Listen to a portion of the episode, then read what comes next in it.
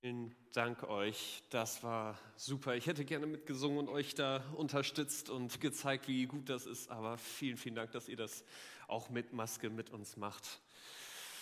Seit vier Wochen sind wir in einer Reihe unterwegs, wo wir uns Weihnachtsmänner angucken.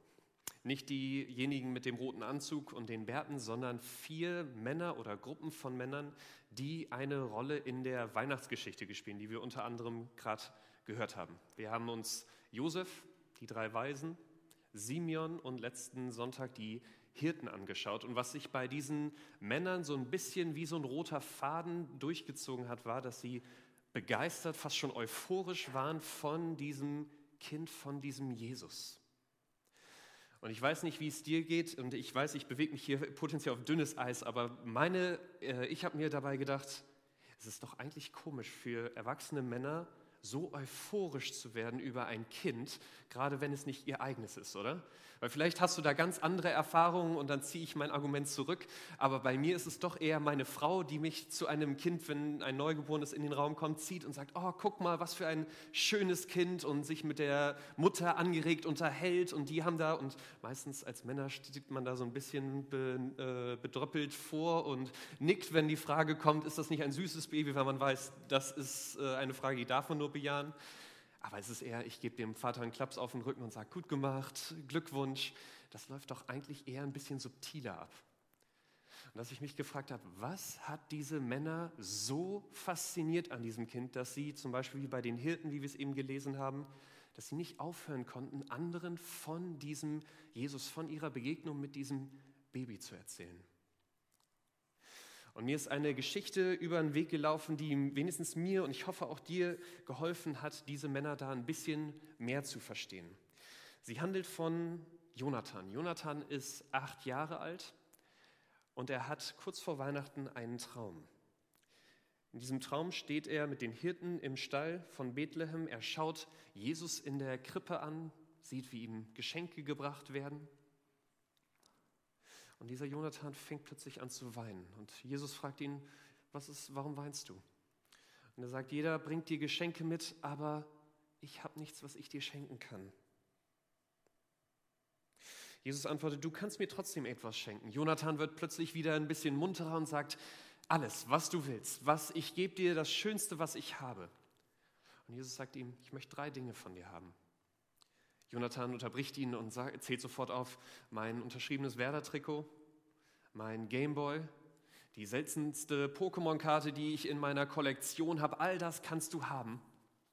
Aber Jesus sagt ihm, das, das brauche ich nicht. Ich wünsche mir etwas anderes.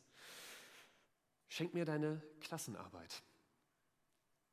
Plötzlich wird Jonathan wieder ganz anders. Er geht nah an diese Krippe ran, flüstert nur so leise, dass Jesus ihn verstehen kann und sagt, Jesus, das war eine Sechs. Da hat der Lehrer doch ungenügend drunter geschrieben. Und Jesus sagt, eben darum will ich sie aber haben. Du sollst mir alles bringen, wo in deinem Leben ungenügend drunter steht. Versprichst du mir das? Jonathan ist ein bisschen verwirrt, aber er sagt, okay, wenn du das dir wünschst, ich will dir das geben. Das zweite, sagt Jesus, was ich von dir haben will. Gib mir deine Müslischale von heute Morgen. Jonathan wird noch verwirrter und fragt, äh, was möchtest du, warum möchtest du die haben, die ist doch kaputt gegangen. Jesus sagt, ich möchte alles in deinem Leben haben, was zerbrochen ist. Gibst du mir auch das? Jonathan zuckt mit den Achseln und sagt, okay Jesus, auch das will ich dir geben. Mein dritter Wunsch, sagt Jesus, gib mir die Antwort, die du deiner Mutter gegeben hast, als sie gefragt hat, wie diese Schale runtergefallen ist. An diesem Punkt fängt Jonathan an zu schluchzen. Er legt sein, seine Stirn auf die Kante von der Krippe und kriegt nur raus, ich, ich, ich habe ihr gesagt, dass sie runtergefallen wäre. Aber eigentlich habe ich die Schale aus Wut runtergeschmissen. Jesus sagt, gib mir all deine Lügen, deinen Trotz, dein Böses. Ich will dir vergeben und dir helfen. Ich will dich davon freimachen und dich mit deinen Schwächen annehmen. Das ist mein Geschenk für dich. Dafür bin ich zu dir und auf diese Welt gekommen. Jonathan liefen wieder die Tränen über die Wangen, diesmal aber nicht aus Trauer, sondern weil er sich so sehr über dieses Kind freute. Für mich macht diese Geschichte deutlich, was für Freude und warum diese Männer damals so außer sich waren über diesen Jesus. Denn auf der einen Seite, und ich hoffe, ich mindere deine Freude, deine Weihnachtsfreude nicht zu sehr, wenn ich sage, die Bibel macht klar und auch in dieser Geschichte merken wir, du und ich, wir haben ein Problem mit Gott. Und dieses Problem mit Gott ist im Kern darin, dass ich, und vielleicht äh, siehst du, kennst du diese Punkte in deinem Leben auch, dass ich Momente habe, wo ungenügend drunter steht. Momente, wo ich unter Stress bin und nicht geduldig genug mit anderen bin, wie sie es eigentlich verdient haben. Momente, wo ich liebe, lieblos meiner Frau gegenüber bin. Momente, wo ich Probleme lieber bei anderen sehe, als sie irgendwie auf mich zu beziehen oder mein Problem da, äh, meine Schwäche darin offen zu legen, wo ich die Wahrheit eher für mich auslege. Und die Bibel ist relativ deutlich, dass sie sagt, das pass, so passen du und ich nicht zu einem perfekten, zu einem liebevollen Gott. Das sind die Dinge, die uns im Endeffekt von diesem Gott trennen. Und die Bibel macht von dieser, macht so einen, äh, nennt diese Trennung so ein Problem, weil sie sagt, dass du und ich, wenn wir von diesem Gott getrennt leben, wir wie in Quarantäne sind. Ich muss das kurz erklären. Ich weiß nicht, ob du, ich hoffe, du bist drumherum gekommen in dieser Corona-Phase, aber vielleicht hast du diese Quarantäne schon mal mitgemacht. Ich musste am Anfang des Jahres eine Woche in Quarantäne, zum Glück nur eine Woche. Aber wenn du das auch schon mal mitgemacht hast, dann kennst du wahrscheinlich dieses Gefühl von einem gewissen Eingesperrtsein.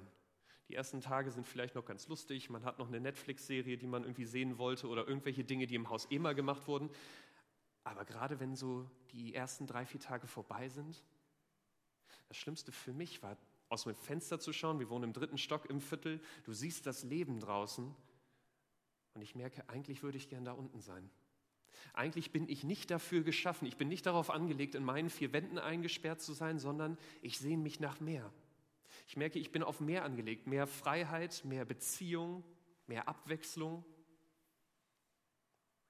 Und die Bibel sagt, wenn du und ich von Gott getrennt leben, dann leben wir genauso, dann geht es uns genauso wie in dieser Quarantäne. Dann leben wir in dieser Welt wie in einer Quarantäne, weil wir uns nach etwas sehnen, worauf wir aber eigentlich in Gott angelegt sind. Die Bibel klar sagt, all die Liebe, die Sicherheit, die Hoffnung, das Glück, nach dem du und ich im Leben suchen, all das, auf all das sind wir eigentlich in Gott angelegt. All das sind wir angelegt, dass wir es in der Beziehung zu diesem Jesus finden. Und die Bibel deswegen dieses Problem so deutlich macht, weil sie sagt, wenn du und ich ohne diesen Gott leben, ja, wir haben viele schöne Dinge hier auf der Erde, aber am Schluss die erfolgreichste Karriere wird einmal ihren Höhepunkt erreicht haben. Die beste Beziehung wird mit ihren schwierigen Momenten kommen. Die schönsten Weihnachtstage, ich weiß nicht, ob es dir genauso geht, bei mir die Erholung, die Freude ist meistens schon mit dem neuen Jahr irgendwie aufgebraucht. Und die Bibel ist deswegen an diesem Punkt so unangenehm direkt, wenn sie sagt, wir haben da ein Problem mit Gott, weil sie, weil sie merkt, dass zu viel Gutes uns in dieser Trennung von Gott verloren geht. Dass du und ich uns nach mehr sehen, was wir in dieser Welt aber nicht zu finden scheinen, weil wir auf diesen Gott ausgerichtet sind. Und an diesem Punkt kommt das ins Spiel, warum diese Männer damals, und ich hoffe, dass ich dir ein Stück auch davon heute mitgeben kann, warum sie so fasziniert sind von diesem Jesus. Weil in diesem Jesus Gott sagt, ich begebe mich als perfekter Gott in dein und mein ungenügendes Leben. Er kommt selbst in unsere Quarantäne, da wo wir eigentlich nicht weiterkommen. Und er sagt, du kannst das Problem nicht lösen, dafür komme ich. Dieser Jesus Macht ist gekommen, um dir klarzumachen. Ich musste vorhin schmunzeln, weil Mariah Carey hat das eigentlich gut gesungen in ihrem äh, äh, Weihnachtshit. Alles, was er zu Weihnachten will, ist du, bist du. Er sagt, und wie Jonathan in diesem, wie zu Jonathan in, diesem, in dieser Geschichte, ich möchte dich annehmen mit all diesen ungenügenden Momenten. Ich möchte das Heile machen, was in deiner, deinem Leben vielleicht auch bis jetzt schon zerbrochen ist. Jesus kommt auf diese Erde. 33 Jahre nach seiner Geburt stirbt er am Kreuz, damit er sagen kann, dir und mir, uns ist vergeben. Das, was uns von Gott trennt, Es ist vorbei. Das Geschenk von Weihnachten. Und ich hoffe, dass dich das genauso begeistert ist, dass Jesus sein perfektes Leben gegen dein und mein Ungenügendes tauscht und sagt, es ist wieder diese Beziehung, diese erfüllende Beziehung zu Gott möglich.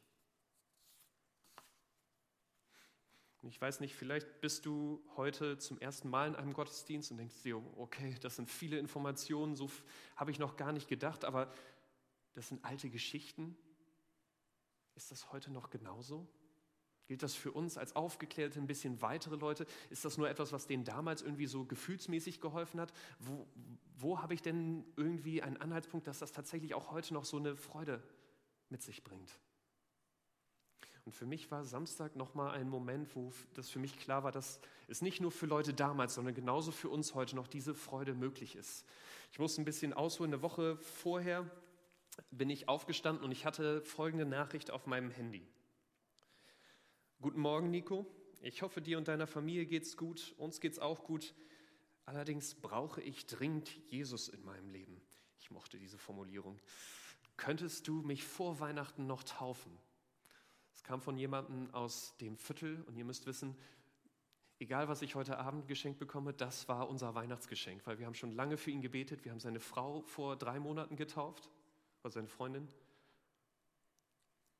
Und wir haben es tatsächlich Samstag noch geschafft. Ich habe euch gleich ein Bild mitgebracht. Wir sind in den Unisee, 9 Grad, sind reingewartet. Ich dachte, die Lufttemperatur wird das Unangenehmste sein.